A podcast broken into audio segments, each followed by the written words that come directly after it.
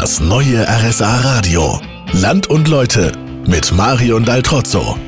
Ich schaue mich heute in Waltenhofen um. Zu der Gemeinde gehört auch Hegge. Und hier gibt es einen großen Modelleisenbahnclub. Der ist im alten Bahnhof in Hegge. Der Verein hat sogar einen Eisenbahnwagen. Der ist innen komplett mit einer Modelleisenbahn ausgebaut. Dieter Meißel ist der Vorsitzende hier.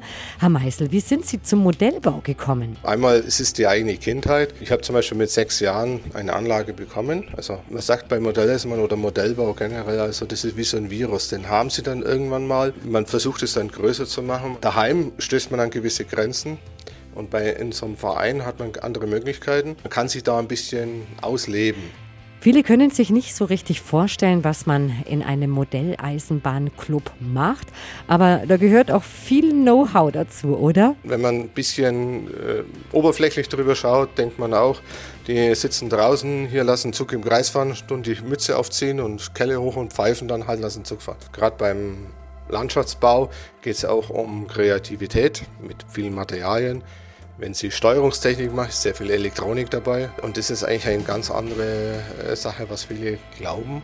Ich durfte auch die Steuerung hier für die komplette Modellbahn anschauen. Da steckt auf jeden Fall viel, viel, viel mehr Technik dahinter, als ich das hatte nur erahnen können.